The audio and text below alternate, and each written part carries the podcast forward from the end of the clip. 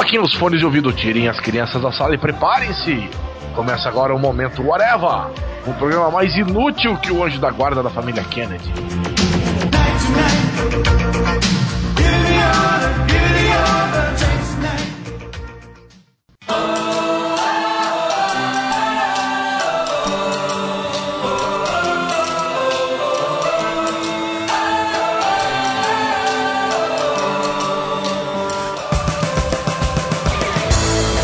Momento Areva começando, minha gente. Eh, Eu tentando fazer essa voz escrota sem graça nenhuma. Eu sou o Marcelo Soares e estou aqui na minha mesinha para gente comentar as notícias mais fresquinhas do mundo. O senhor Moura. E aí, rapaziada, vocês não acreditaram porque a gente ia voltar, né? A gente voltou mesmo. Conseguimos, estamos pelo menos mais uma semana com, com alguma coisa para ir ao ar. Então vamos começar as notícias, né? Começa aí, Moura. Puxa alguma coisa aí pra gente comentar. Então, vamos, vamos falar o que aconteceu pela semana e como teoricamente eu escrevi uma coluna sobre seriados nesse blog, eu vou falar de seriado, cara. Eu vou falar Constantine, né? Do seu Constantino. Primeiro vazou o episódio piloto, aí a galera achou paia lá a mulherzinha, aí já vão tirar a mulher do seriado, aí já vão botar outra mulherzinha, e agora eles escalaram pro seriado um cara pra fazer o Jim Corrigan, o espectro, né? Quem fez é um tal de Emmett J. Scanlan, famoso ator desconhecido, que ninguém sabe quem é, não vai ser o, o espectro de cara, mas já dá pra ver a intenção de colocar mais personagens místicos do universo DC no seriado Constantino. Constantino. No terceiro século depois de Cristo, o Império Romano estava em crise. Foi preciso um soldado para reunificar o Império. Seu nome era Constantino. Mas o que, que tu acha, Marcelo, dessa, dessa iniciativa de começar a botar os personagens místicos da DC tudo, enfiar tudo no seriado Constantino?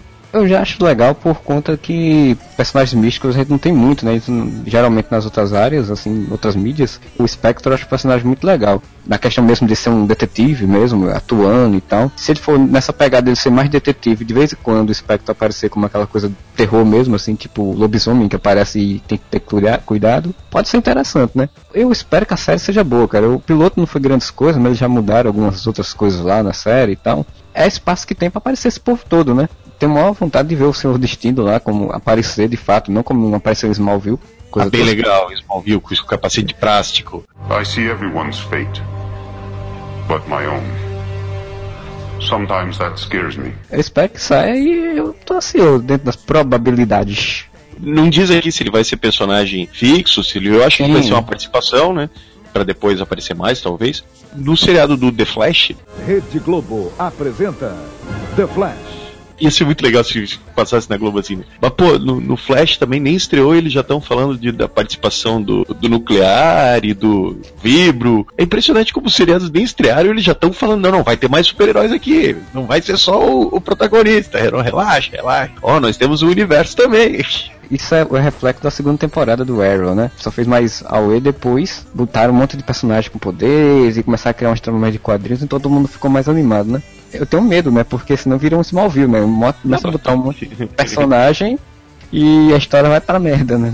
Eu penso o seguinte, vai ter o Ray Palmer em Arrow, né, cara? Que vai ser inclusive o Brandon Holt, né? No seu, sei lá, décimo Sim. personagem de quadrinhos.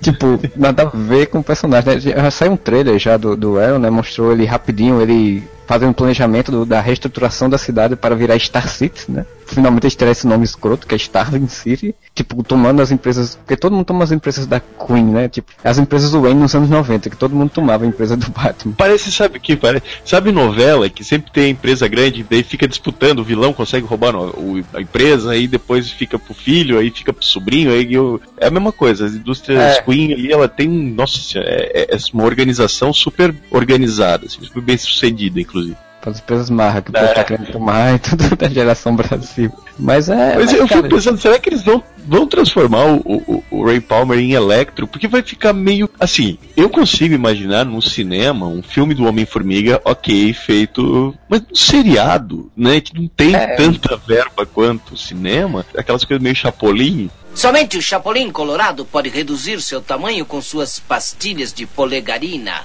Isso, isso, isso, isso, isso, isso. Se ele tivesse sido o planejamento que todo mundo achava originalmente, que era o Besouro Azul, eu achava mais interessante. Sim. Porque é um, já era um empresário, é um cara que ia, podia se meter com a questão mística lá dos amuletos, e ppp, e popopô, poderia ser um pouco mais curioso, mas, né, O Chapolin tem um episódio que ele tem que subir, se pendurar num fio assim e ir subindo no fio, né? Aí ele toma a pílula de lanicolina e ele fica bem pequenininho assim, mas se fudendo pra subir no fio. Enquanto isso tá o seu Madruga, né? Ou melhor, o Ramon Valdez fazendo algum personagem que ele fica, ao invés de pegar o Chapolin na mão e botar isso no negócio, ele fica olhando. Polegar! Polegar! Vermelhinho! Polegar! Vermelhinho! Vermelhinho!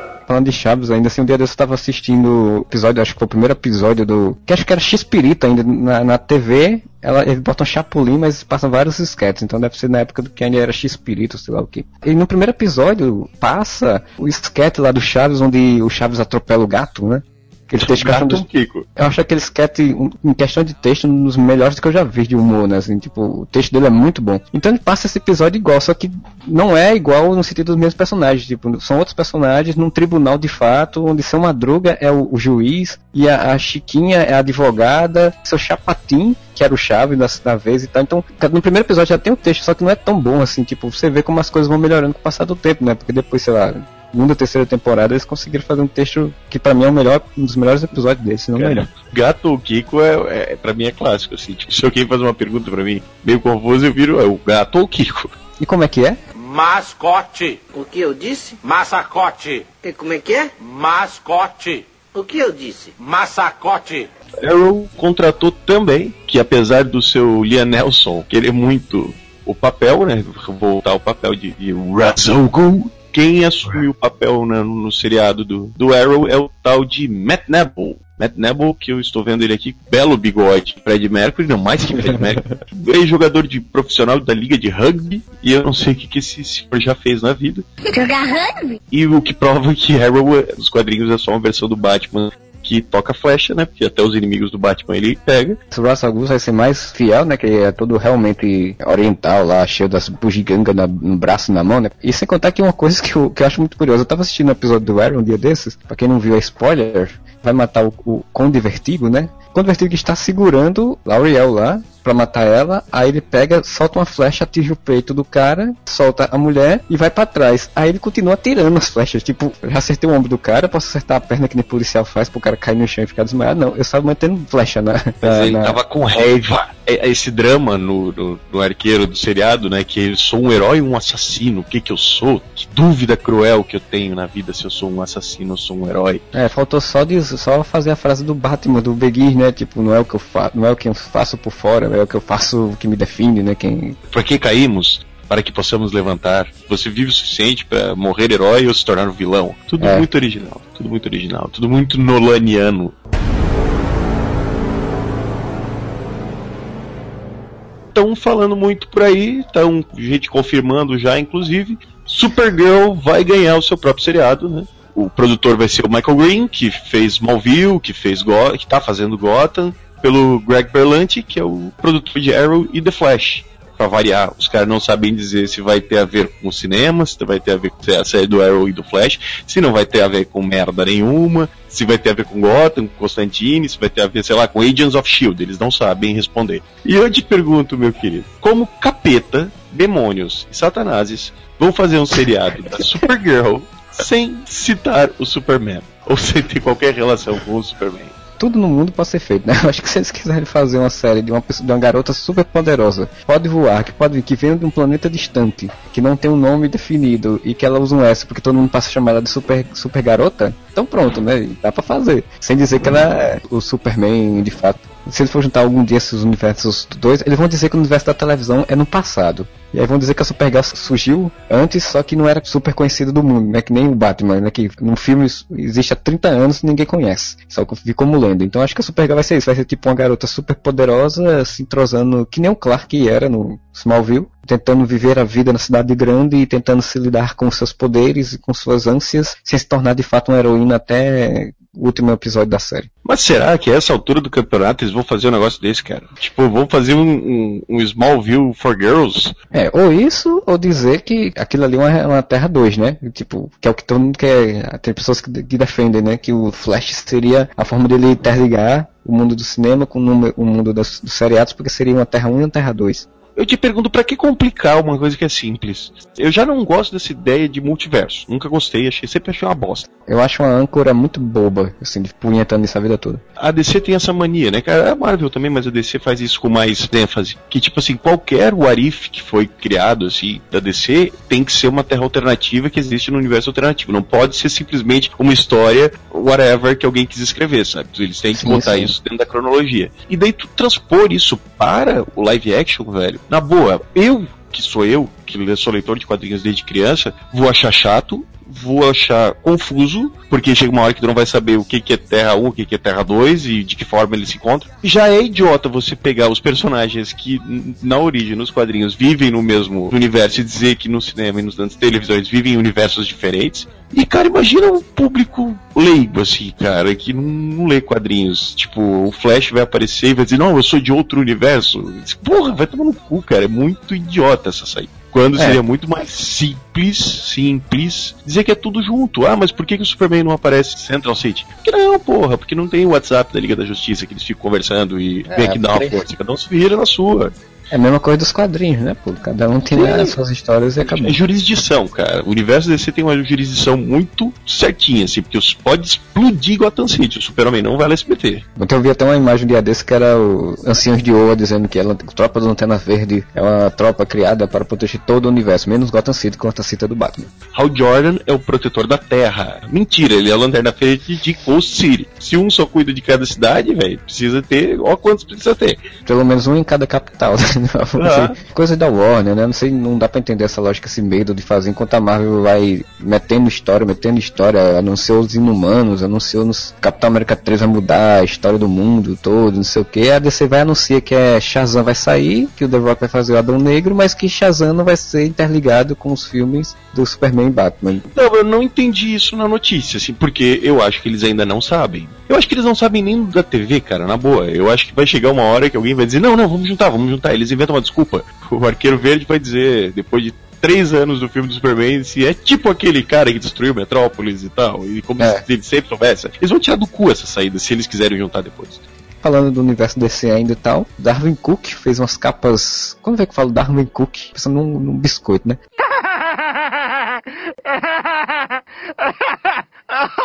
O Darwin Cook fez as capas variantes dos gibis da DC, vão sair em dezembro assim, e mais uma vez chutou bundas, mostrou como o cara desenha pra caramba. E como a DC perde e não dá uma revista mensal pra esse cara.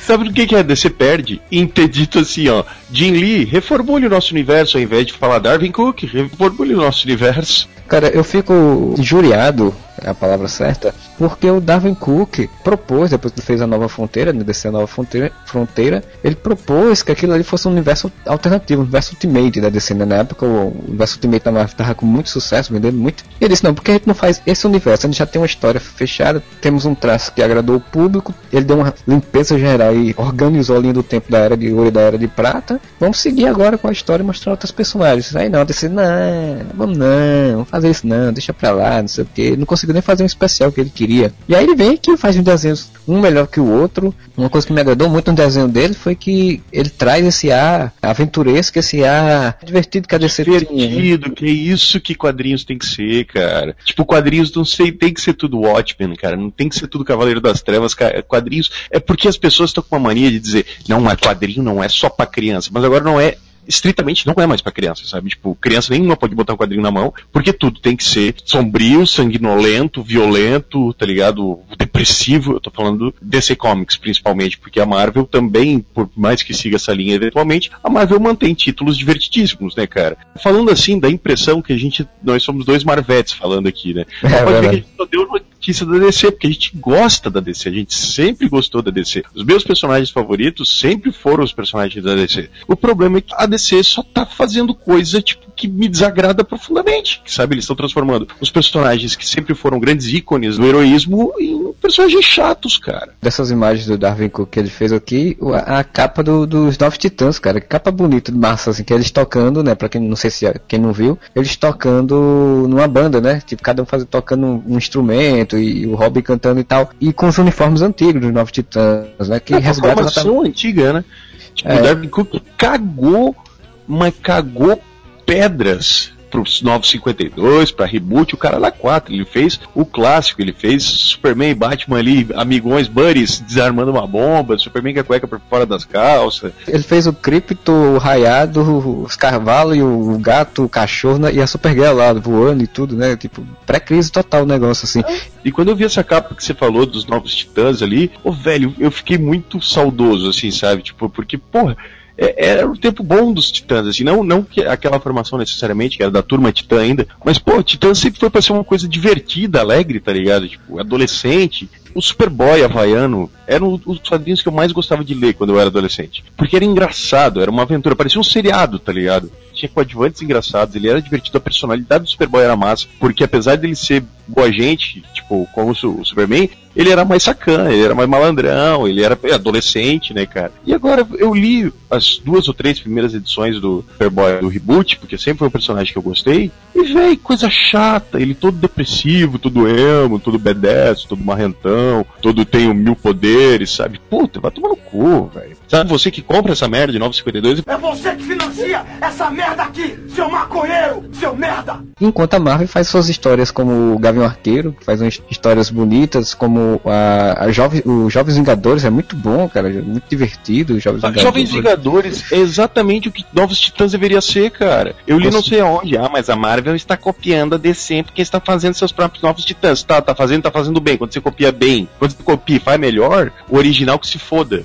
Jovens Vingadores, eles têm humor, tem citação à cultura pop, citam Game of Thrones, citam videogames e tal. Tem personagens de diversidade, né? Porque tem um casal gay, tem uma mulher negra como líder, que é a Capitã América, né? De, deles e tal. Então, tipo, tem tudo. Os titãs era pra ser, infelizmente. Eu estou cagando e andando para a sociedade e limpo a bunda com o dedo para a opinião pública.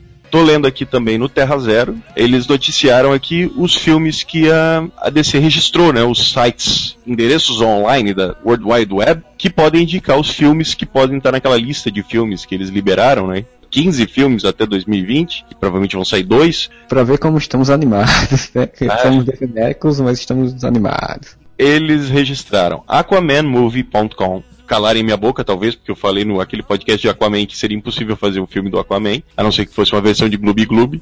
Com Moa, né? Como Aquaman. JusticeLeagueFilm.com, ShazamMovie.com, Wonder Woman TheMovie.com, que é mais ou menos os que a gente já imaginava, né? Que ia sair um filme do Aquaman, que cara vai ser o Jason Momoa. Eu não consigo não rir eu lembro que o Conan vai ser o Aquaman, o Conan de delineador vai ser o Aquaman sendo que você tem o Alexander Skarsgård, que acabou de sair de True Blood, que poderia ser o Aquaman perfeitamente, mas tudo bem. Quem é esse no True Blood? O, o Eric, o vampiro galego. Ah, o vampiro galego. Cara, pra mim seria o, o Aquaman foda, cara. Ele é, tem ar é, de, de, rei, assim, tá é. ligado? Que ele era o rei dos vampiros, sei lá. Não era o rei como a gente acostumou a ver o Aquaman, que é um rei mais brucutu. Ele é um, um rei mais da, da riqueza, assim mesmo, né? Tipo, é um Mas cara um, refinado e tal. É, tá, tudo bem. Se o Ben Affleck tá gigante como tá, então ele poderia ficar também gigante, mas... Qualquer coisa melhor que Jason Momoa, né? né? Vamos combinar. Bom, Justice League, né? Imagina que um dia vai sair, depois que sair o filme solo da Garota Esquilo na Marvel, sai o filme da Justice League, o Shazam, né, que o The Rock que tu vê que eles só estão contratando atores com uma capacidade interpretativa muito boa. É, vai fazer o Shazam. É, pro The Rock tudo bem, né? O cara ser, ser o Adão Negro, assim. Não, que, não, assim, perfeito, eu gostei, eu gostei. É, o que me incomoda é o, o que me incomoda é o Momoa ser o Aquaman, que teoricamente é o protagonista que tem que falar mais, interpretar mais, mas tudo bem. O que me incomoda também é o The Rock falando que não, mas tem que ver que o Adão Negro é um anti-herói, ele é praticamente o protagonista do filme, porque o vilão normalmente é o protagonista. Eu já tô vendo o Capitão Marvel virar coadjuvante no próprio filme dele, mas tudo bem. É. Capitão Marvel não, Shazam, né? Ele não é mais Capitão Marvel, velho. É só o Shazam. Wonder Woman, The Movie, né? Que talvez um dia, quem sabe, eles façam um filme da Mulher Maravilha. Mas o que impressionou, na verdade, foi que eles registraram também outros nomes de filme, que é metalmanmovie.com, que é dos Homens Metálicos né? O que até corroboraria, corroboraria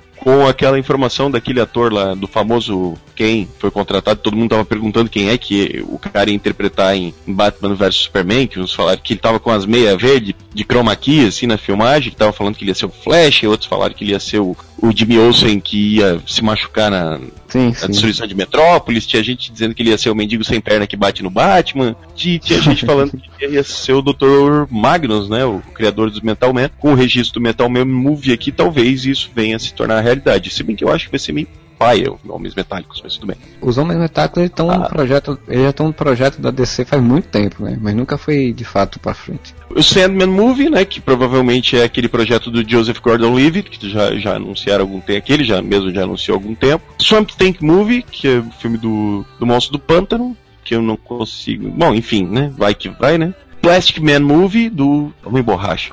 Que, que seria legal, cara. Seria legal. legal. Devia chamar o, o Johnny Knoxville pra fazer o papel dele. E deadmanmovie.com também, que é o, o desafiador, né? Que eu acho um personagem bem legal que poderia tranquilamente aparecer na série do Constantino, inclusive, do Constantino, inclusive, né? Esses domínios aí, se eu não me engano, eram domínios que já a DC foi colocando e agrupando já faz alguns anos, alguns, né? Até te falo quando, então. MetalManMovie.com foi registrado em 2007, Sandman em 2001, mas esse está em produção mesmo, né? Joseph Gordon-Levitt está em produção não, está em pré-produção, né? Muito bem.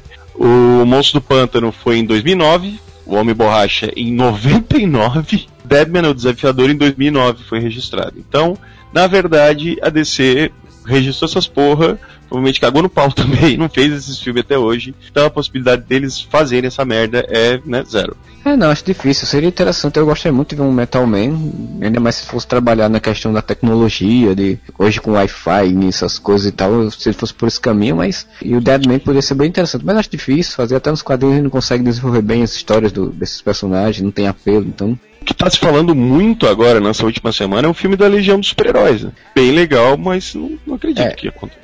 Desculpa aí quem gosta, tá? Mas eu não acho que seria bem adequado, não, cara. Tipo, é, só se for fazer fora da cronologia também, como todos os outros, né? Você mal começou a explorar o Superman no cinema, você vai colocar uma equipe que deriva do Superman, fazer ligação com o presente e tal. Se bem que se for por esse viés você pensar que tem que explorar o Superman, vai, vai meter o Hen- Henry Cavill de novo no outro filme, né? Ele nunca vai fazer um filme dele, de fato, de novo, vai fazer só filme dos outros. Eu, eu acho que pode ser uma ligação mais suave aí, cara. Porque como é um futuro muito distante, pode botar uma estátua do Superman no meio do hall da, do Legião dos Super-Heróis e eles se inspiraram no, no ícone, né, cara? E você É. até seria interessante porque você queria, criaria a, a importância do Superman, mostraria, porque eles não conseguiram fazer isso em Man of Steel, né? Mostraria a importância que o Superman tem pra aquele universo. Eu não sei se, É. se eles iam fazer direito esse negócio, se eles iam meter o, o Ben Affleck aparecendo ali na máquina do tempo, de baixo. Pode ser interessante se ver, mas eu não sei se. Não, sendo da Warner, eu não, Warner eu não confio tanto. Eu acho que eles estão. Provavelmente pensa, pensaram nisso, ou, tá rolando esse boato por conta exatamente de Guardiões da Galáxia, né? Que é um filme que tem é, uma história de pessoas com habilidades, um- uma coisa meio tecnológico futurista, é, espaço e tal. Então eles poderiam tentar explorar por aí, já que a Legião tem mais, digamos, visibilidade do que outras equipes galácticas da DC. Eles não iam querer fazer de novo uma tropa dos lanternas, né? Tão, assim, tão rápido. cagaram no pau no Lanterna Verde, né? Eles têm que, eles têm que correr atrás do prejuízo. Mas é, é engraçado que a, a Warner, vamos ser, ser justos, assim, na TV eles estão correndo atrás do prejuízo legal, assim, tipo, Gotham é uma ideia boa, eu não acho que eles vão conseguir manter a ideia boa durante muito tempo, porque eles vão enfiar os vilões do Batman antes do Batman ser Batman. Flash me parece bem promissor, Arrow tá muito bom, Constantine, como a gente falou, a gente tá torcendo para que dê muito certo. Na TV a Warner tá correndo atrás legal, mas no cinema eles a gente sabe, não precisa bater nessa tecla de novo, eles estão perdidaços, né, cara? Não sabem o que fazer. Eu vou falar aqui uma notícia que não é da DC, não é dos quadrinhos de fato, mas é tangencial, que é falando daquele seriado que todo nerd true adora, né? Amam, que é o The Big Bang Theory, né? Já tem confirmado para até a décima temporada, eles estão, parece que estão brigando para conseguir a décima primeira, aí os acordos, os caras fizeram um acordo de ganhar um milhão, tipo, virou Friends, agora ganhar um milhão por episódio para poder voltar, né? Principalmente os, os três principais, que é o, faz o Sheldon, o Leon e faz a Penny. E agora na oitava temporada que vai começar, a Penny vai mudar de emprego, vai mudar de corte de cabelo, vai mudar de vida. Ela vai perder o emprego de, de atriz, que ela estava no cinema, né? Sem emprego nenhum, ela vai trabalhar como representante farmacêutica de uma empresa que a Bernadette participa, que é a Melissa Roach para mudar de fato essa fase, né? Porque a lógica do Chuck Lorre, né, que é o criador da série, é sempre uma lógica feminista, né, e muito para frente assim. A Penny vai mudar de vida, então o que ela faz? Corta o cabelo, só que ela fica o cabelo menininho, cabelo curtinho, João, Joãozinho como chamam, de deixar de seguir o sonho dela de ser atriz vai virar representante comercial porque ela é muito bonita, né? Então ela tem que ser representante comercial, que é a coisa que dá beleza e, e tal. Ela vai virar vendedora de cosmético? É, representante comercial de empresas farmacêuticas, geralmente elas não vendem cosmético para o público, elas vão tipo em consultórios de médicos Ah, tá. para vender para os médicos esse material. Só que tipo, geralmente eles procuram muito mulheres muito bonitas, né, para poder ser apresentável, chegar aos locais e tal, entrar, não sei o que. Então, pra mim, do meu jeito chato de ser, tá reforçando novamente um- uma visão machista ali da, da personagem, que já faz isso desde a primeira temporada, tipo, passou oito anos para poder conseguir um emprego onde ela vai ganhar bem, melhor do que o namorado atual, e isso vai criar uma confusão, um problema entre os dois. Não, porque quando tu falou vendedora de cosmético, falou em vendedora, não sei o que, farmacêutico, eu imaginei coisa de cosmético. Ia ser muito legal, cara, a Penny participando do Roda Roda Jequiti, tá ligado? Roda, roda de Jequiti seria ótimo. Isso Uma é realmente... participação especial de Silvio Santos e The Big Bang Theory, cara, seria a coisa mais épica do universo. O Silvio chega- chegando pro Sheldon, mas vem cá, vem cá, você é nerd, é isso? É nerd? Nunca ouvi falar, o que que é nerd? O que é que é nerd? Lívia Andrade, o que é que é nerd, Lívia Andrade? O Sheldon contracenando com o Marcos com o Alexandre Frota, naquelas cabinezinhas sem sentido lá, que as pessoas ficavam fazendo pergunta pras pessoas, eu nunca entendi aquela porra. Brincadeira de colégio, de você fazer perguntas de duplo sentido para as outras pessoas tirarem onda somente, né? Né, O que eu achei curioso é que teve o debate de político, falando de- do SBT, teve o debate dos políticos no SBT e fizeram os virais do, do Silvio Santos apresentando o debate dos políticos. Seria perfeito, né, cara? Dilma entra na porta da esperança. Botava os presidenciáveis naquele negócio, naquela brincadeirinha dele, fica lá a Lívia, fica o Frota, a, a Ellen Gazzaroli, a Flor. Botava a Dilma, o Aécio, o Eduardo Jorge, a Marina, o Pastor Louco, botava eles lá ali pra, pra, pra ficar batendo- ele fazendo pergunta, imagina. Porra, seria muito mais divertido, né? Transformaria os candidatos em mais humanos, né? Menos es- A Dani, a Dani. Calabresa, a Dani Calabresa deu uma ideia ótima no Twitter, que ela falou que ao invés de horário político, eles deviam botar todos os presidenciáveis na fazenda pra ver como é que os candidatos se viram na, com a vida no campo. Dilma, como é que é o comunismo de fato? É, você vai virar um latifundiário. A S ia tomar o- a posse das terras, né? A Marina ia querer desenvolvimento sustentável ali dentro. O pastor ia querer sair porque reality show destrói a família brasileira. Melhor ainda. Jorge ia ficar fumando maconha. Eles não tem nada a ver com isso, né? A Luciana Genro ia ficar reclamando que ninguém ajuda na casa. Eu vou votar na Dilma porque eu me sinto muito isolada na casa. Fazenda presidenciável, né? Imagina o Levi Fidelix que não ia encher o saco. Eu vi ideia que você ia dizer que ele ia botar na fazenda um aerotrem. Nós vamos ganhar aqui 3 bilhões 725 mil estalecas. Tô nesta campanha para ser a consciência do povo. Eu sei realmente que não tenho condições de ganhar, mas sei que posso colocar o dedo na ferida e mudar-me do aravante, porque eu não aguento mais esta, essa situação. Saiu a foto do Batemóvel do Batman, o Ben Affleck móvel do Batman, que eu tô vendo as fotos aqui. É tipo Hot Wheels misturado com o Tumblr, né, cara? É, Sim, sim. é uma coisa muito louca. As portas que abrem pra cima. Muito louco o bagulho aqui. Eu me pergunto, até o Hell fez esse comentário no MDM, que se o, se o Batman era um cara meio que passou 30 anos, sei lá quantos anos, 30 não, né? Porque ele tem quanto? 40, ele não começou com 10 anos de idade, mas se ele tava, sei lá, 20 anos combatendo o crime e de uma forma discreta, que ninguém vê, esse tanque de guerra no meio de Gota não é uma coisa que passa despercebida. Ó que carro barriga, senhor discreto, mas Tá, Eles vão botar que ele passou, sei lá, 10 anos andando naquela Lamborghini que usava nos anos 30, né? Que era mais discreto. Aí depois foi mudar, foi pro carro do Tim Burton. Até chegar o Tumblr agora. o carro do Tim Burton é de uma descrição absurda, né? Depois do Joel Schumacher, né? Que tinha neon. Cara, o Joe Schumacher é ótimo, cidade toda de neon, né? Tudo brilhante. Tem coerência, cara. Porque se a cidade inteira de neon, ninguém vai notar o Batmóvel de neon, cara. Estranho se ele fosse todo preto. E as pessoas iam dizer, meu Deus, que coisa estranha aquilo ali que não brilha. Eu já tô achando troncho esse negócio de que o Ben Affleck passa 30 anos, né? Tipo, é um Batman que existe há 30 anos e é uma lenda e ninguém nunca viu. Porra! 30 anos atuando. Ninguém viu essa filho da puta, ninguém O acredita ele legal é que os produtores não conseguem decidir nem que idade o Batman tem. Porque teve um que falou que ele tinha 50 e poucos, o outro falou, não, ele tem 40 e poucos. Daqui a pouco alguém vai dizer, não, ele tem 20, mas tá meio acabado. Tudo bem, ele tem 30 anos de atuação. 2014, beleza, tem 30 anos. Vamos puxar, vamos puxar para 2004, 1994, 1984 ele começou a atuar, né? Ainda acho digno, porque você poderia, se os caras fossem inteligentes, eles poderiam botar Gotham existindo ali nos anos 80. Só que aí, para ser perfeito, ele teria que ter começado, ter começado a atuar com 10 anos de idade. É, não, não faz sentido Né? nenhum. A única regra é que não há regras sem sentido. A seguir. Falando também ainda de séries, falar agora de um evento porque esse ano, para quem gosta e para quem não gosta, eu adoro, sei que o Moura também gosta muito. Esse ano se comemora os 10 anos do primeiro episódio, né, da estreia de Lost. Do melhor seriado feito na história da humanidade. Que estreou em, em 2004, né, este ano, agora de setembro, se eu não me engano, né, que foi que estreou agora em setembro. E vai ter um evento, mais um desses mil eventos que terão em São Paulo, que eu não poderia ir, porque eu não moro nem perto. Dia 20 agora de setembro, São Paulo vai ter o Dharma Day, né? Que é. Dharma Day já é conhecido, já vira e mexe todo ano tem. São fãs que se juntam de Lost e comemoram da Dharma, que é a empresa fictícia lá criada em Lost, para quem não conhece, né? Não assistia Lost. E aí o evento vai ter concurso de fantasia, vai ter debates, exibição de vídeos, é, sorteio, vai ter memorabilias lá da série, a, a mostra e tal. E vai acontecer no sábado, dia 20 de setembro, às 1h30, lá na Rua Major Maragliano, 191 Vila Mariana, na Fapcom, deve ser uma faculdade, eu não conheço, não sou de São Paulo. Tem venda de ingressos online e tal. É mais um desses eventos que não vou participar, mas que quis comentar porque Lost, uma das primeiras séries que eu realmente acompanhei fielmente e entrei na, nos debates, entrei nas intrigas, apesar de ter terminado de uma forma mais ou menos, mais ou menos, é, poderia ter sido melhor, mas ainda assim eu gosto muito, principalmente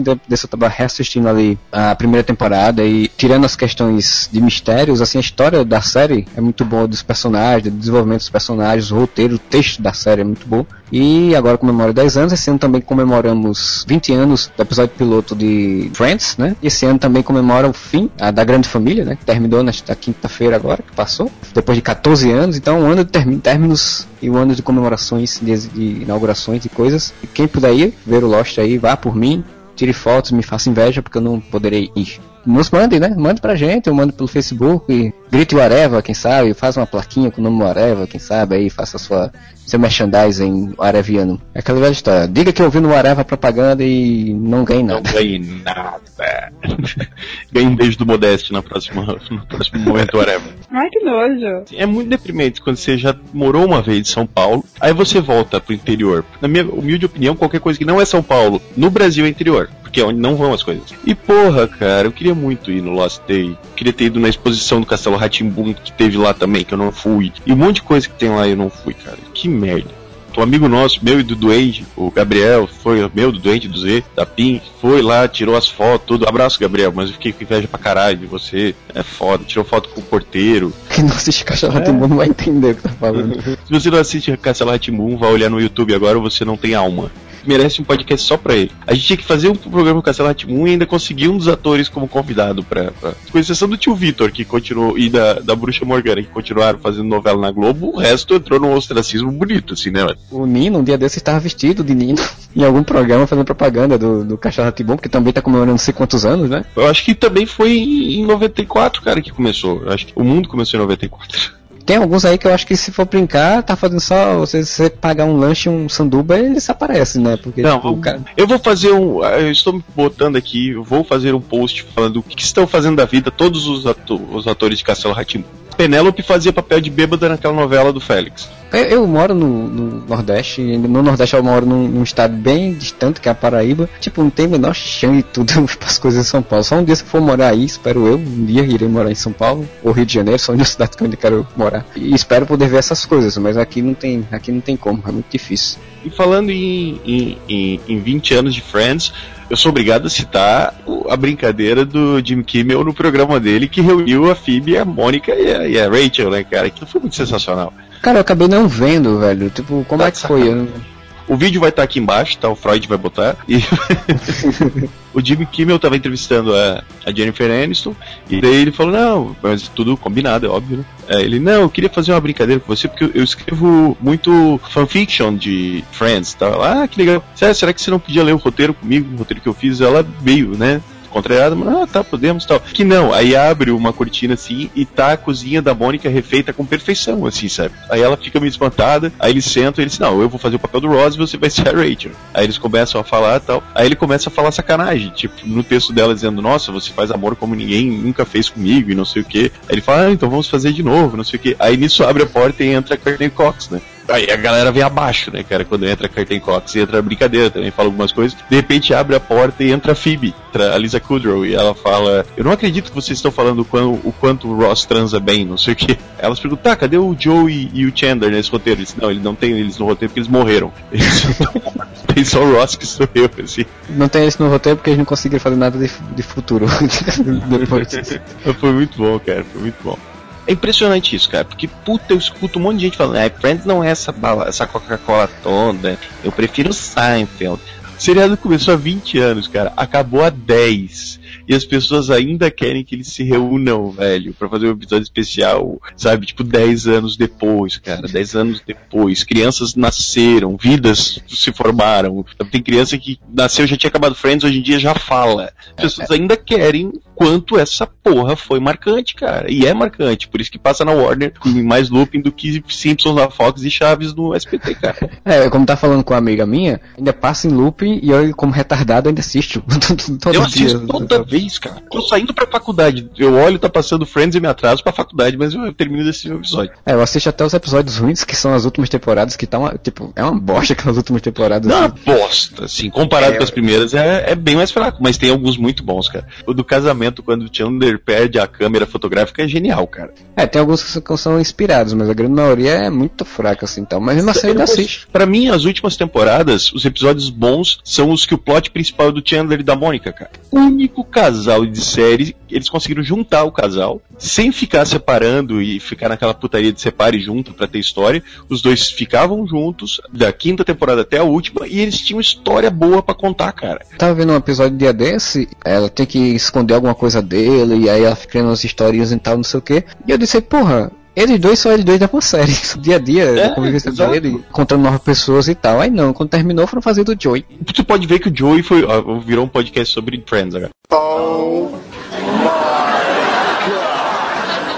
foi o único personagem da série que não teve um, um desfecho. Tem o Chandler e a Mônica decidindo ir morar no interior e adotando as crianças. Você tem o Ross e a Rachel finalmente ficando juntos depois de 10 anos de vida. Depois de 10 anos, eles, eles resolvem todos os problemas deles em um episódio. Ah, mas é porque é, eles até usaram um, um, argumento interessante, que era a Rachel ir embora de vez, né, cara? Ross realmente vê que era com ela que ele queria ficar, essas coisas assim. Foi em um episódio que eles resolveram, mas pelo menos não foi uma coisa do tipo, ah, não, vamos ficar juntos, do nada. Phoebe casou com o Mike, e, você daí tem o, o Joey, o Joey ficou em aberto, já ficou em aberto de propósito, né, cara, para ter o seriado dele. Mas daí eu não sabia que o seriado ia ser tão bosta, né? O problema do seriado é que eles mudaram completamente, assim, a lógica do personagem, né? Ele era um personagem pegador, burro, ia conseguindo viver no dia a dia na sorte, sei lá o que. E aí na série ele tinha, como ele era protagonista, ele tinha que ter drama, né? O cara que, que não queria mais, não era mais tão pagador, porque logo no primeiro episódio se apaixonou pela mulher, que era casada, e não sei o que. Aí traz a, a irmã dele, da, já tem aparecido umas 10 irmãs dele, aparece uma outra que, que nunca tinha aparecido. Com um sobrinho meu cagalhão, assim. É porque assim, eu acho que o pior, o maior problema de Joey, cara, não foi em si o Joey. Porque eu gosto muito do personagem Joey, e até no seriado Joey, as cenas dele sendo ele, assim, eram legais. Mas, porra, Friends não se formava de um personagem, né, cara? Era da interação entre os seis. E quando eles colocaram os coadjuvantes no seriado Joey, todos os coadjuvantes eram muito ruins. Com exceção da empresária dele, que era a mãe do Stifler, todos os, os coadjuvantes eram extremamente ruins. E outra cagada que eles fizeram, isso foi comentado no podcast de Friends, se você não ouviu, vá ouvir. Produtores falaram: não, a gente quer fazer um seriado do Joey, mas a gente não quer ficar fazendo referência a Friends e a gente quer se desvincular de Friends. Então não faz a porra do seriado do Joey. Pega o Matt Buck e faz o seriado David, mas não Joey, cara. Se é, você não quer é.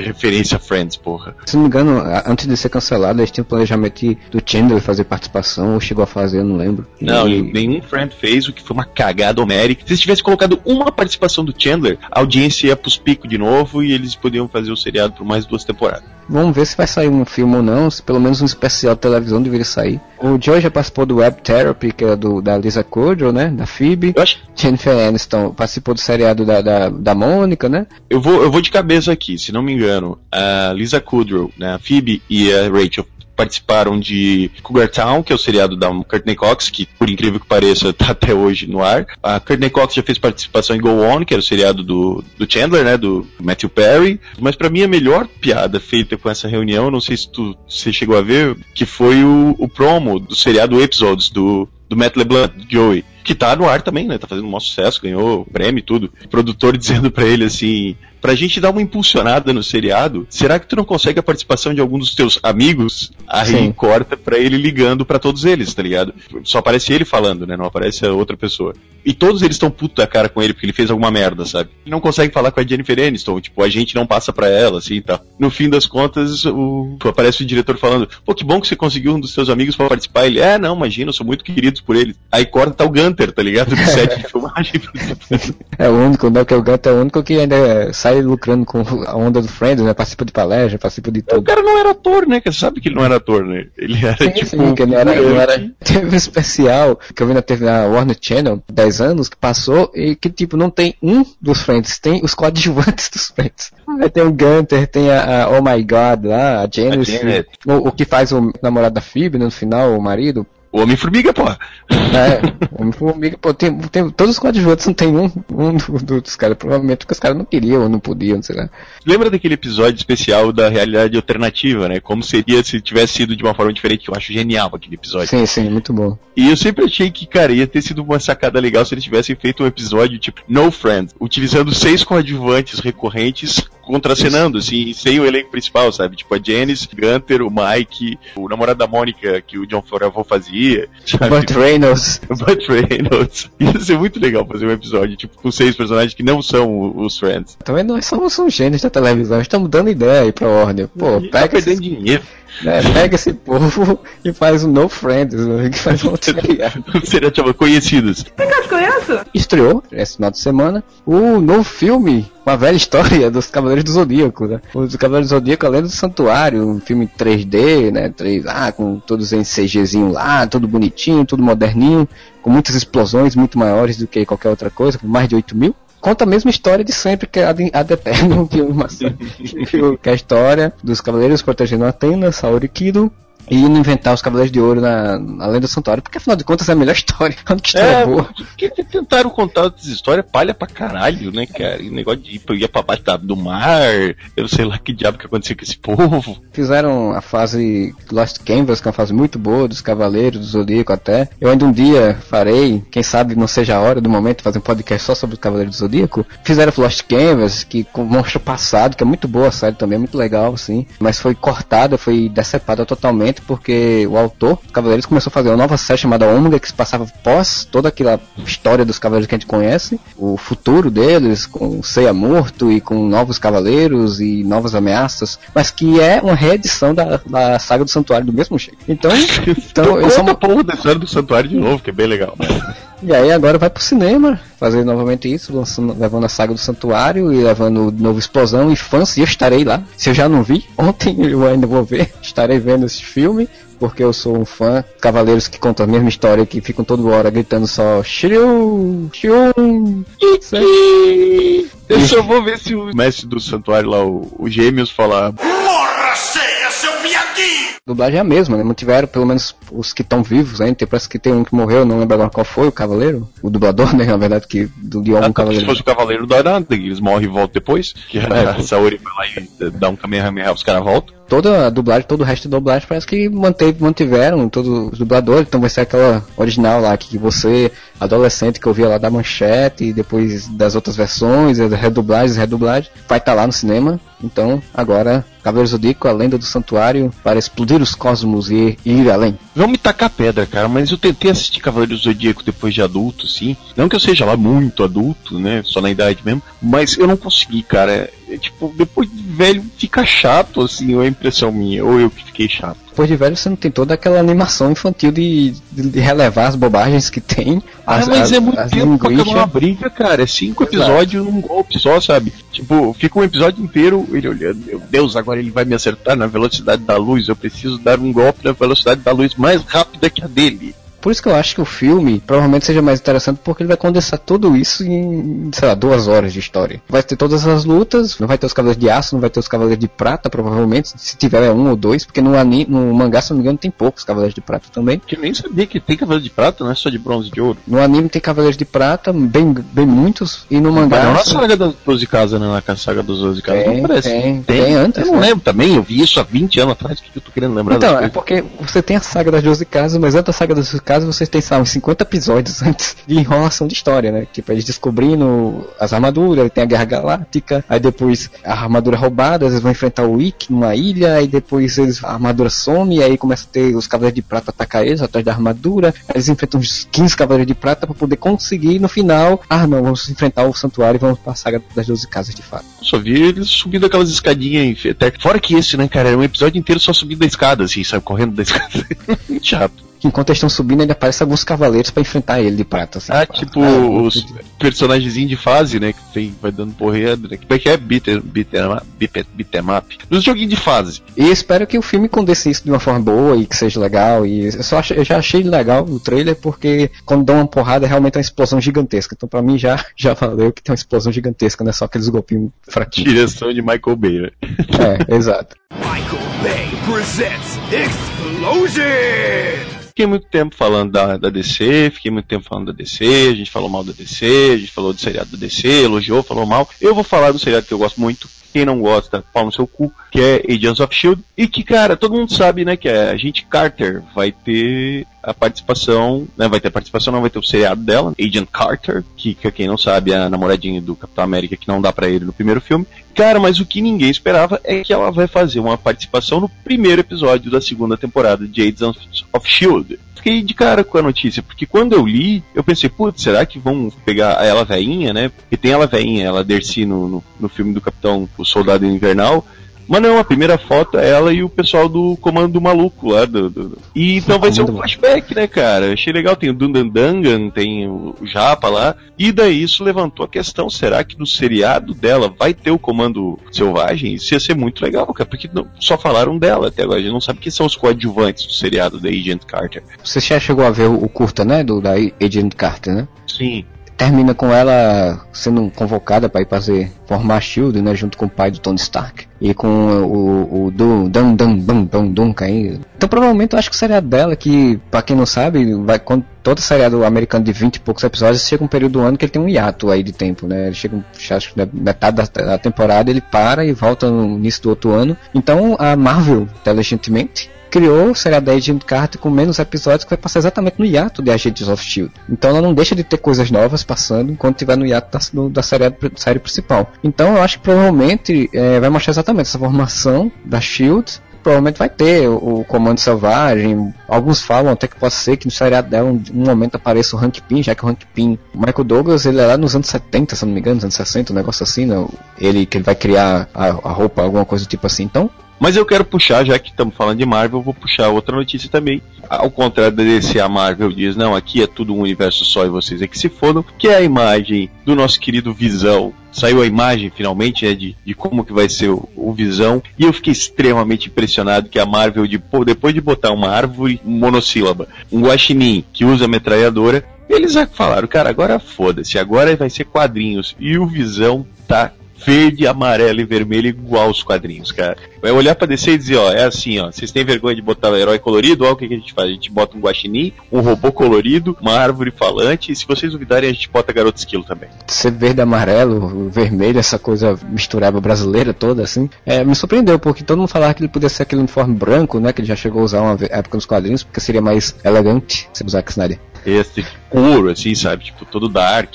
Ou, ou seria alguma coisa mais, sei lá, prateado, uma coisa um pouco menos, menos chamativa, mas não, né, o cara tá lá num pôster, né, Ages of Tron, e também um concept art lá pra bonecos, né, pra empresa de bonecos fazer. E o da empresa de bonecos eu achei muito bonito, porque os detalhes em vermelho são muito bonitos, são muito bem colocados, ele parece uma coisa bem... Ele até parece uma coisa meio couro também, mas só que com um robô, né, como se fosse uma, pele de couro, assim. como se- Me, me dá, me dá a impressão, olhando aqui, que não dá pra saber, né? Mas é, me parece realmente uma espécie de armadura, tá ligado? Porque se você olhar os detalhes da mão e dos pés, que também são vermelhos, lembra alguma coisa da armadura do Homem de Ferro aqui. Indo aí ao encontro da ideia de que foi o Tony Stark que criou, que eles são, na verdade, versões da armadura dele e tal, ou, ou versões super fodonas da armadura dele. Ficou uma referência bem interessante à armadura do Homem de Ferro não, nos pés, pelo menos é o que parece, nos pés e nas mãos.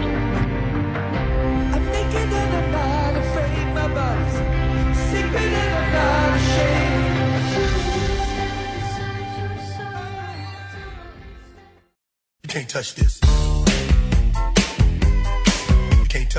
E agora vamos para a leitura dos comentários dos podcasts. Sim, nossos podcasts geralmente estão muito grandes. Então nós resolvemos aproveitar o momento whatever para fazer a leitura dos comentários dos podcasts. Antes de começar a ler os comentários, queria pedir desculpa aos leitores, porque a gente tá lendo comentários de quatro meses atrás, né? Nem sabia que ia tomar 7x1 da, da, Alemanha quando o pessoal escreveu isso aqui, mas, mas demora, mais vai, né? O podcast, o whatever é assim. E vamos começar lendo aqui o comentário do podcast 175, filmes que bateram nas traves, ou na trave, na verdade, o meu plural foi Deon Cacildes. Seu Moura, leia aí um, uns comentários que você selecionou dessa vez. Bom, o One Master aqui comentou que o, o filme do Lanterna Verde do Jack Black não saiu, é melhor do que o filme do Lanterna Verde de verdade. Isso não tem a menor dúvida, né, cara? O filme da Liga da Justiça dos anos 90, aquele Lanterna Verde era melhor que o Lanterna Verde do Ryan Reynolds. Cara, pior que o filme da Liga da Justiça dos anos 90 é melhor do que o filme do Lanterna Verde de fato. Sim! O Richard Pinto aqui, ele comentou que, né, a gente brincou do, do seriado das aventuras do jovem Chico Xavier com o Calma Raymond. Ele falou que já existe, que foi a novela O Profeta, em que o Thiago Fragoso era um paranormal que no meio da trama começa a dar shows no rádio como o Chico fazia nos anos 50. Desde que a periodicidade ficou fodida, vocês estão gravando um cast meio, pois a leitura dos comentários acaba pegando assuntos da semana. Dava pra postar um cast longo numa semana e um drops na outra com esse meio cast. É o que estamos fazendo, Richard Pinto. Quatro meses depois, né? Resolvemos acatar a sua ideia. E agora nós temos o momento Areva que, né, se tudo der certo, se os astros conjectuarem entrarem em órbita, a gente vai conseguir manter essa periodicidade de um podcast uma semana, um momento Areva na semana seguinte. Quando não tiver, a gente faz o, a rádio Areva que o Modesto se vira pra botar umas musiquinhas pra você. É que nem a Globo, né? Que está inventando qualquer coisa para cobrir os buracos. Sim. Sim, quando não tiver, a gente bota chaves. Todo mundo odeia o Chris. O Dr. Griffin aqui falou: muito bom, nesse rolou, ela é demais. Mas a Angélica não voltou, deve estar comendo banana com o marido e fazendo um selfies. É, acabamos, acabei o meme da, da Angélica, já tava começando a ficar de saco cheio de achar lugares pra colocar a imagem da Angélica no banner. Dr. Griffin continua aqui. Caras, tinha uma continuação para Seven, com Morgan Freeman se aliando a um detetive paranormal, paranormal, escreveu aqui, né? Na busca de um assassino paranormal. É, porque um detetive para o, para o normal, que tinha que parar o paranormal, né? Sei lá. Ele tem que chegar numa pessoa normal e dizer, pare. Ele disse que pelo que ele leu no roteiro ia se chamar Solace, mas não ia ter ligações diretas com Seven e pelo que a MDB informa deve ser lançado ainda este ano com o Anthony Hopkins. Acho que vocês deveriam investir nessa série do Chico Xavier e fazer outras séries individuais, com outros caras reencarnados, tipo Oscar Niemeyer e o Garrincha. Depois unem todos esses caras numa nova série original onde o Silvio Santos é uma espécie de Nick Fury e eles se juntam para combater uma grande ameaça. A gente pegou essa ideia e a gente vai tentar vender pro Netflix. Oscar Niemeyer nem morreu, né? Aí, um dia desse morreu um amigo dele. Mas morreu o Niemeyer, você é louco? Você tá com a Claudete Troiano? Beijo, Niemeyer. Beijo, Niemeyer. Cara, é tanta gente morrendo que eu achei que ele tinha sobrevivido. Achei que Mas morreu quantas pessoas nesses últimos quatro meses? Que não, oh, não, esse ano não, tá um ano isso aí, tá um, um episódio de Game of Thrones, cara. Tá morrendo todo mundo. O, o seu Warner da padaria, que ele usa uma, uma singela imagem de Chico Buarque aqui no Avatar, ele disse que um spin-off desse podcast poderia ser a de pilotos de série que micaram, como a série da Liga da Justiça de, da América, de 97, que acabamos de citar, inclusive, Aquaman de Smallville, que acabou virando o Arqueiro Verde, e os bizonhamentos obscuros, como Art, Dick Tracy, Human Target, Mulher Maravilha e Power Pack. Peraí, o Human Target virou uma série? Eu acho que deu uma micada, assim, não deu muito tempo. Né? Não, teve, uma, teve duas temporadas, cara. Ah, é tudo isso. Foi, e é uma série boa, por sinal. Agora, eu não sei se ele tá se referindo a alguma série antes, tentaram fazer antes e não deu certo. eu acho que ele pensou que não tinha, e o seu Warner tá meio desinformado, e o Human eu também, né? Que eu concordei com você, mas o seu o, o Human Target teve duas temporadas aqui, segundo o nosso querido Marcelo Soares. Passa no SBT de madrugada às vezes, eu assisti vários episódios dela, eu acho que dá um, no mínimo pelo menos umas duas temporadas, porque mudava a história do nada assim, então não sei. Se bem que hoje em dia eles passam na ordem, né? Porque tinha uma época que a televisão simplesmente comprava o seriado e botava lá numa ordem aleatória, é, aí repetia os episódios, tipo, comprava cinco episódios e ficava repetindo eles em looping. O Chaves que liga. Mas Chaves vale a pena. Chaves dá pra ver em loop e rir sempre. Né? O gato ou o Kiko. O Márcio Gomiero falou que concorda comigo, que deveriam ter mais filmes de férias frustradas. Cara, eu acho muito bom essa série. Me lembra as viagens da minha infância, quando meu pai tinha uma belina e íamos com um metro de malas no teto igual o filme. Cara, que infância desgraçada, né? Uma infância dessa, meu pai tinha um Passat. Depois, nesses quatro meses que a gente não leu, tem uma notícia até passei pra tu, se não me engano, Moura, do que vai sair confirmaram, um... né?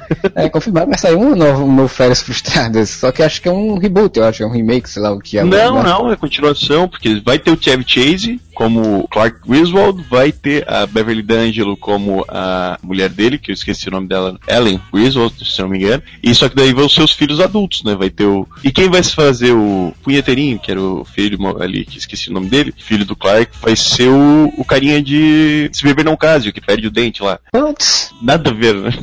É, e o, o Caba tem, tipo, tem quantos anos aquele bicho? É, deve imaginar que hoje em dia ele é um cara de 40 anos, aquele cara deve ter uns 40 e poucos anos. Mas enfim, vai ter, o, passou, passou diversão, no Férias Frustradas. E, e vai ter o Thor, inclusive, no elenco, que ele vai ser o marido da, da filha do Clark Griswold. Vai ser Férias Frustradas aonde agora, hein, sabe? Vocês lembram? Provavelmente vai ser cruzando a América de novo, né, cara? Eles vão voltar ao básico. A mania, a moda agora é voltar ao básico. Back to the basics. Back to the basics. Eu vou ler um do One Master aqui que ele diz que um remake de Mulher Nota 1000 hoje em dia só sairia no plot os moleques utilizassem o computador para contratar um serviço de acompanhante, escorte VIP, bilhete rosa, já não sei o que é bilhete rosa, não quero saber, moças de bom grado, primos, etc, etc. É, hoje em dia seria bem diferente, tem nem como imaginar. Consigo realmente imaginar como seria um filme de Mulher Nota 1000. O Dr. Griffin disse que essa coisa do atentado terrorista na Estátua da Liberdade, no filme do, da versão do ótimo do, do Terry Gilliam, foi usada pelo Darwin Cook antes do Watchmen, Minuto e Meio ficou legal. Não li, é uma das histórias que eu também não li do, do Watchmen. É a única que eu tenho vontade de ver, cara, por ser do Darwin Cook. Tem essa aí que eu queria ver. Tem uma história do Drazinski que, fe- que ele fez, Dr. Manhattan, que diz que é legal, mas diz que ele usa a mesma lógica do Alan Moore, né, de temporal, mas dizem que é legal. E eu tenho, e até hoje não terminei de ler, a história do da Sideral.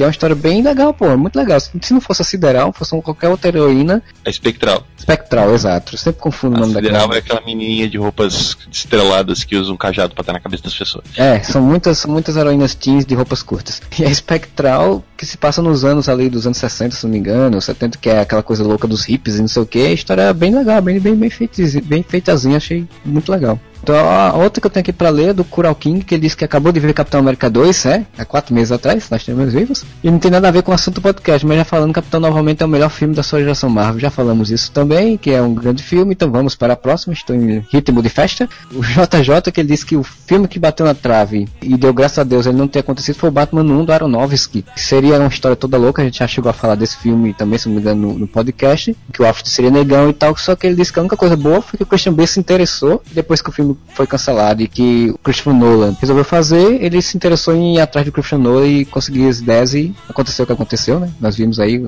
é, dos três filmes. Tem o Coruja, o Elegante, que toda hora ele muda o nome, que ele disse que quanto ao remake de Mulher Nota 1000, o elenco principal seria o Rupert Grint, é, que eu não sei quem é, É o Rony, o amigo do Harry Potter. Harry Potter, aquele cara, não sei como ele tá hoje em dia, então nunca mais vi nada dele além do Harry Potter. A Cobb Smulders, aquela delicinha dos Vingadores, da SHIELD e que tá em How Met Your Mother, né, também. E pra mim, oficialmente, assisti quatro episódios de How Met Your Mother e não ri quase nada. Só li uns dois ou três puf, de riso, assim. Então, não me peçam pra falar sobre How Met Your Mother em nenhum podcast que eu não vou nem ter visto. E o Josh Hutcherson, que eu não sei quem é, também. É o gurizinho que faz o Jogos Vorazes. Ah, tá, que eu não, não sei também. Eu quem é. também não vi, eu só sei porque sai o tempo todo notícia na minha timeline desses Jogos Vorazes, que quanta gente quer assistir esse filme. Eu vou ser obrigado a assistir esses jo- Jogos Vorazes só pra ver se isso é bom, cara, porque todo mundo fala dessa bosta. Tipo Game of Thrones, eu nunca assisti um episódio, mas eu sei tudo o que aconteceu em Game of Thrones. Game of Thrones eu gosto muito, acho muito legal, mas eu estou quase que decidindo a abandonar Game of Thrones e abandonar muitas séries, porque eu não aguento mais ver série. É muita série pra ver, então eu resolvi ficar só com algumas mais fechadinhas, mais interessantes, e ler mais livros e ler mais Só- só quadrinhos. Geração Brasil. É, assistir só Geração Brasil,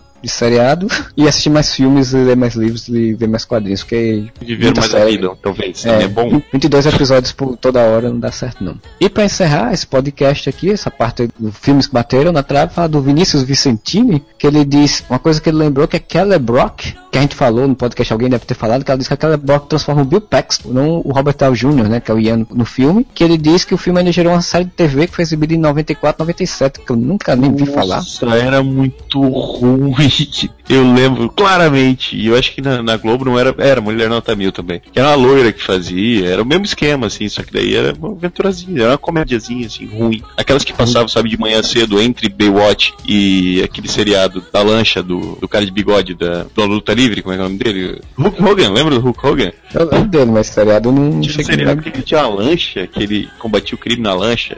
Botei o crime na lancha aqui, lindo. Thunder. acho que era Thunder o nome. Era uma faixa de seriados muito ruins que passava na Globo. Eu só assistia porque depois passava o desenho do Aladdin. Pois bem, então esse podcast 175 a gente fechou a conta. Vamos agora pro podcast 176 X-Men Dias de um Futuro que já se foi, né? Falando sobre o filme dos Dias de um Futuro Esquecido. Sendo, sendo bem repetitivo, eu vou ler do One Master de novo. Ele falou que apenas ontem, ontem no caso três meses atrás, ele resolveu assistir. Tenho que dizer que é um bom filme, melhor que os Wolverines e o First Class. Porém achei meio chato, é um filme bem parado, com exceção da cena do Mercúrio e não as cenas espetaculares do uso dos poderes mutantes, e a história achei forçada em diversos pontos, como o soro que inibe os poderes e o Magneto controlando sentinelas. Cara, eu não acho melhor que o First Class. Quer dizer, eu acho tão bom quanto First Class, porque eu gosto muito de First Class. Mas eu acho que tem algumas cenas muito legais, tipo as cenas da- de luta do futuro, dos remanescentes dos X-Men enfrentando os sentinelas. Os futuros são legais o suficiente pra eu achar que deveria ter um filme só passado no futuro. Porra, ia ser muito legal. Isso é só um filme só da, daquele momento em que a, deu a merda por pra frente, né? Dá pra ter feito uma, uma trilogia só disso, cara. Tá ligado? Tipo, no primeiro eles enfrentando, até eles terem, sei lá, tinham que conseguir salvar a vampira pra conseguir, sei lá, dar uma desculpa aí pra. Eles têm que conseguir alguma coisa pra jogar o Wolverine de volta pro tempo, daí um segundo com o Wolverine voltando no tempo, ou o terceiro, aí conta história, sei lá. E daí, como ele falou, né? O soro que inibe os poderes. Tem soro que inibe os poderes? Eu não lembro no filme. Tem soro que inibe os poderes. A Soro de Níveis Poderes é no, no, no, no, É no 3, né? do X-Men 3. É. E o Magneto controlando sentinelas. Cara, eu vou te dizer que isso foi o que mais me incomodou no filme. Como assim? Ah, ele enfia uns ferros dentro dos sentinelas e daí ele começa a dar ordem pros sentinelas. Os sentinelas, tipo, a programação deles muda porque tem os ferros controlados. Porém, tem que dizer que pelo menos fez sentido. O que menos fez sentido no filme é o Magneto, o qual consegue erguer um estádio, derrubar o avião do Xavier. Ou seja, ele tava poderoso para caralho. E sendo assim, como prenderam ele depois dele tentar salvar o Kennedy? Essa é uma pergunta que nunca será respondida.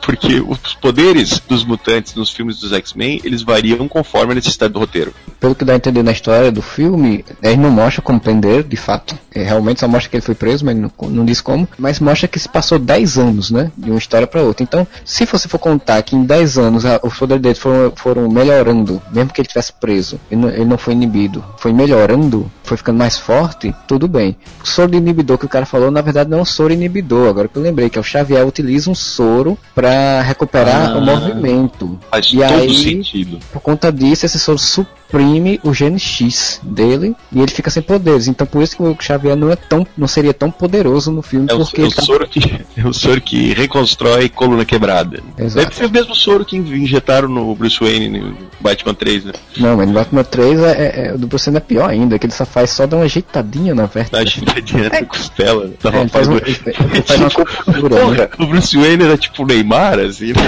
É, Neymar, eu estou morrendo, o Neymar vai morrer, o Neymar vai morrer, tá todo mundo de luto, sei o que, duas semanas depois o cabelo tava andando. Exatamente, o Bruce Wayne fez a mesma coisa. O Neymar, um Batman brasileiro. Ó, o Dr. Griffin aqui falou: Seja bem-vindo de volta, Freud. Todo mundo aqui tava com saudade do Freud, cara. É meio comprido, assim, então vou, vamos- vou dar uma resumida, tá? Comentou sobre a Rádio Areva de novelas, que era uma coisa que a gente gostava muito de fazer. Infelizmente, o Modeste tá meio ocupado demais na vida profissional, tanto no pessoal quanto no profissional. Tá faltando, mas a gente vai voltar a publicar se, se Jack quiser. Ele falou que o conto que o Rock Santeiro foi baseado era para a ditadura mais subversivo que a novela, pois do conto, peça de teatro, Rock era um cabo que tinha se tornado herói militar da cidade e quando ele volta acaba sendo morto pelos líderes da cidade para preservar o segredo. Na novela foi mais né? Eles não mataram o Rock Santeiro no final. Sobre os filmes dos Homens X eu gostei muito, desde o X2 que eu não me divertia tanto. Achei a cena do Magneto velho morrendo um tanto dúbia, fica aquela dúvida, esse cara tá velho, o pinto não levanta, ou será que aquele estilhaço era só uma parte dos sentinelas explodidos? Não, ele morreu. Ele morreu, ele morreu. Ele morreu, ele morreu. Olha, pra mim os filmes do X-Men não são tão centrados no Wolverine como dizem muitos por aí. Vejam, vamos ver os argumentos dele. Vejam, no primeiro, o Wolverine serve como os olhos do espectador para ir se familiarizando com o universo mutante.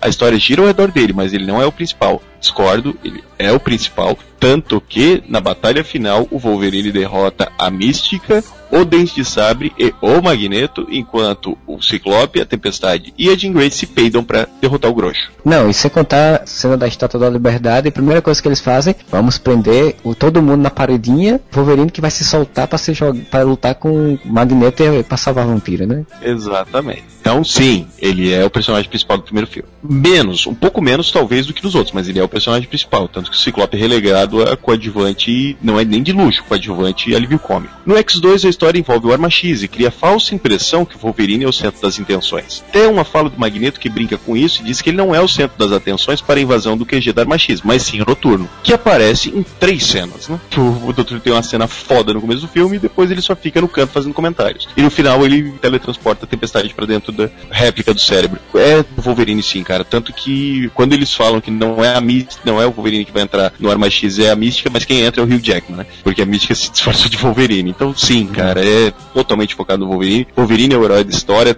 a maioria das cenas é com o Wolverine, tudo é centrado no Wolverine. Mesmo com a piadinha do Magneto. É uma, só uma piadinha, porque sim, tudo centrado no Wolverine. No X3, aí sim transforma o Wolverine em protagonista. Mas esse filme não vale mais. E depois o Wolverine teve dois filmes só pra ele, então ficou a impressão de que ele é o protagonista. No Dias de um Futuro Esquecido, ele só é o garoto de recados que apanha do Magneto. Aí eu concordo com você. De fato, em que o Wolverine não é o protagonista, é Dias de um Futuro Esquecido. Ele serve como carregador da mensagem, mas ele não é o, o herói da história. Ele não é o personagem É, é, principal. Ele é o que movimenta a história, né? Porque Ele é o que MacGuffin, né? Ele faz o movimento da história. Ele não é tanto que o recurso que foi utilizado em X-Men 1 para tirar o Ciclope, a Jean Grey, a Tempestade da luta final, acontece com o Wolverine, né? A primeira coisa que ele faz na luta é ser jogado lá pra longe para não participar. E não só nessa, né? Na cena aquela em que da perseguição da mística, eles também é- eliminam o Wolverine da cena. Eles eliminam o Wolverine de boa parte das cenas de ação exatamente pro protagonismo ficar entre o Xavier e o, e o Magneto. O Exato. Wolverine talvez tenha tanta relevância na trama quanto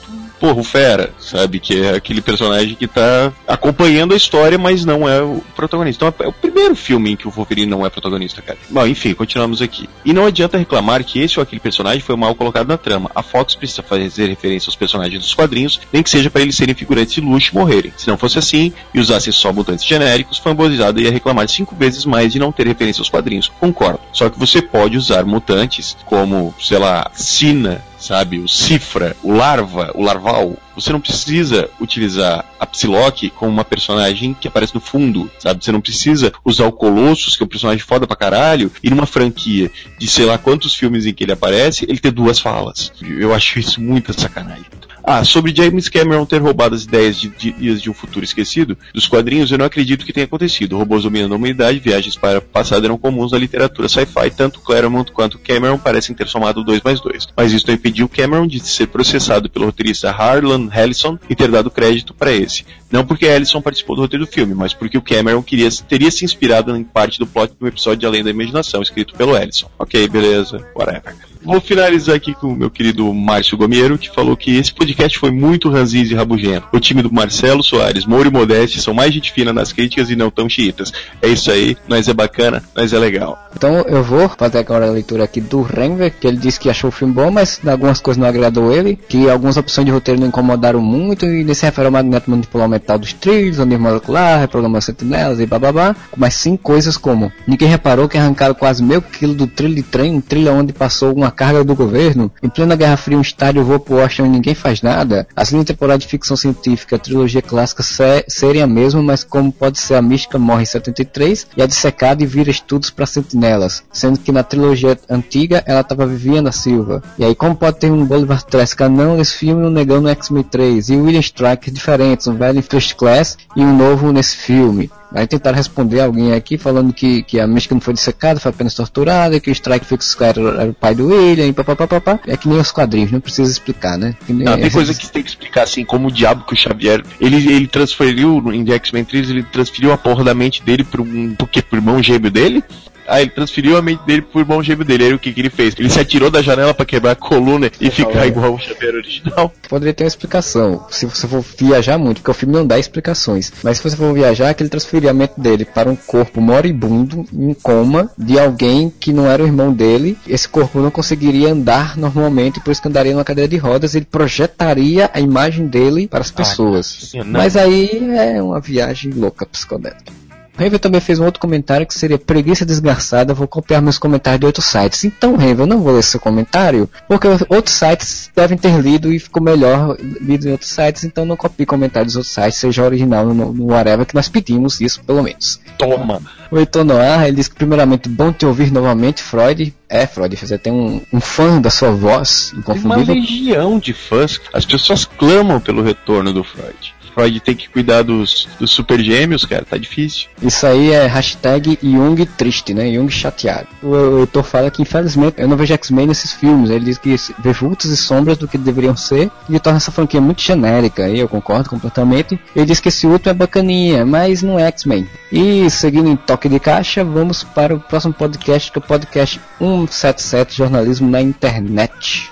Já começo puxando aqui do Alex Underline ST, que ele falou: vocês são parte da ocupação comunista que está avançando nesse país, só não vê quem não quer. Nunca falamos que não éramos. Somos, sim. Inclusive, nós vamos mudar o fundo aqui do blog Não Vai Mais Ser Laranja, vai ser vermelho. E o Mega Mendigo falou: petralhas, filhos de uma ditadura comunista, fascista, igualitária, conformista, reducionista, não vai ter Copa. Esse episódio é só para mascarar a tomada de poder dos médicos cubanos infiltrados. Viva a revolução dos Transformers. É isso mesmo, somos todos petralha. Todo mundo mundo aqui está defendendo a ditadura comunista, uma nova Cuba. Já tem os cubanos, né, que já vieram, né, para trabalhar, Sim. então já começou. Parece que vão trazer podcasters cubanos agora também para. Para Tica, é, é, a mim não, não me gusta dos crustáceos. O que eu tenho aqui falando do Onimaster, que ele disse que ficou esperando uh, nós estarmos o Ed Brock. É, realmente nós não citamos o Ed Brock porque o Ed Brock é um escroto que só queria saber de vender fotos falsificadas do Homem-Aranha.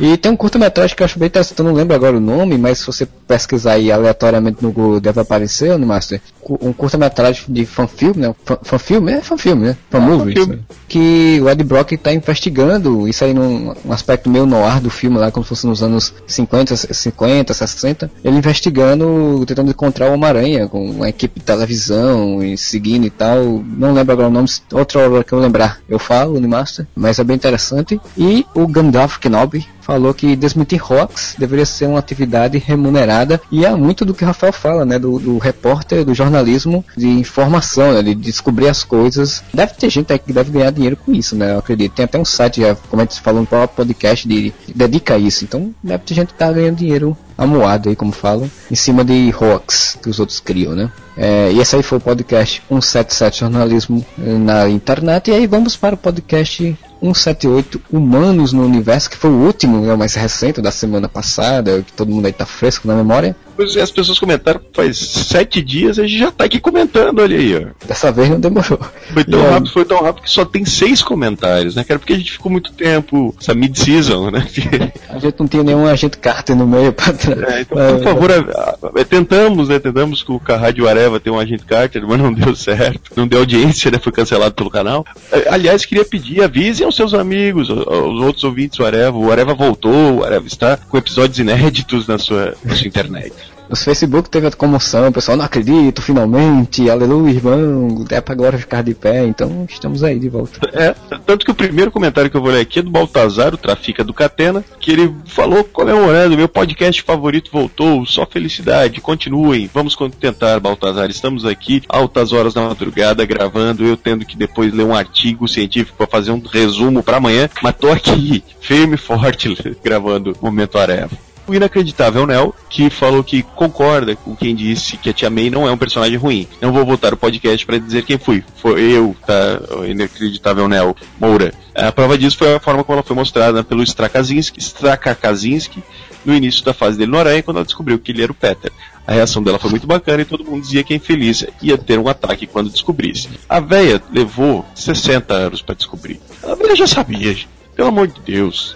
Ela achava o quê? Que aquela gosminha. É, podia, ela podia pensar outra coisa. Né? Hashtag Viva Te Amei. É que nem o, o, Gordon, né? Que sabe que a porra do Batman Bruce Wayne, mas fica sabe, lá fingindo que não sabe. sabe. É tipo o Demolidor, que nem a gente falou, todo mundo sabe. É tipo o, o morcego verde do, do Zé Carioca, todo mundo sabe que ele é o, o Zé Carioca, ele faz de conta que ele não aceita que as pessoas sabem. Tá? Essa porra, todo mundo sabe quem são os super-heróis. No Planeta Diário, todo mundo sabe que o super-homem é o Clark Kent. Ele só deixa, ah, cara, o Clark gosta dessas coisas. Deixa ele. Deixa ele. Né? Porque ele é super-homem, né, cara? Faz de conta que não sabe se ele ficar puto, a não sabe o que acontece. Pode quebrar o pescoço de alguém, destruir uma cidade inteira. é verdade. Eu vou ler aqui o comentário do, do Onimaster, na verdade são dois comentários dele. Um que ele diz que discorda da crítica ao Frank Miller, porque não podemos culpá-lo se os autores atuais não conseguem fugir de uma visão para o personagem que ele idealizou há quase 30 anos. É, eu concordo até esse ponto. A culpa é dos autores limitados que trabalham com o personagem após ele. Eu sempre entendi quando Alan Moore fala que eles não param de revirar o meu lixo. É que não há criatividade para se impor uma visão nova para os personagens para criar novas histórias, e por isso ele se prende na visão adulta para os super-heróis que ele construiu ótimo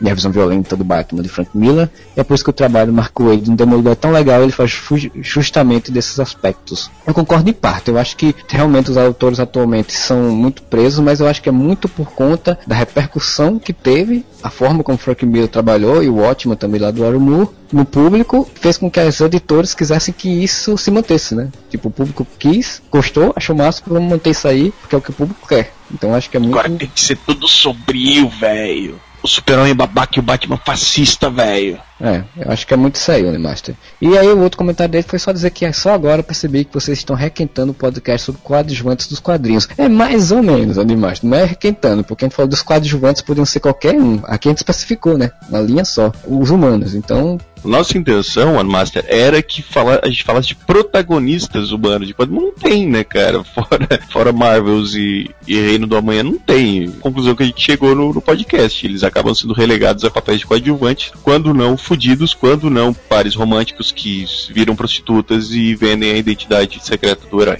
Terminamos, finalmente, matamos a, a dívida do, das leituras de comentários. Fizemos esse momento era bem maior, né? Pra quem tava reclamando que tava curtinho, que é, era ejaculação precoce, que não sei o que, não sei o que. Pronto, está aí. Um momento era bem maior, quase um outro podcast. Tem mais alguma coisa aí, uma mensagem aí final? Queria pedir pro pessoal aí, nossos ouvintes fiéis aí, curtem, compartilhem nossa página no Facebook, sigam a gente no Twitter, é tudo arroba Areva, com dois As. O Momento Areva, a proposta é ser esse bate-papo, assim, né, sem um tema específico sobre vários assuntos. Então, se vocês quiserem sugerir temas, postar notícias na nossa página pra gente comentar, pra gente bater papo sobre, é isso aí, velho.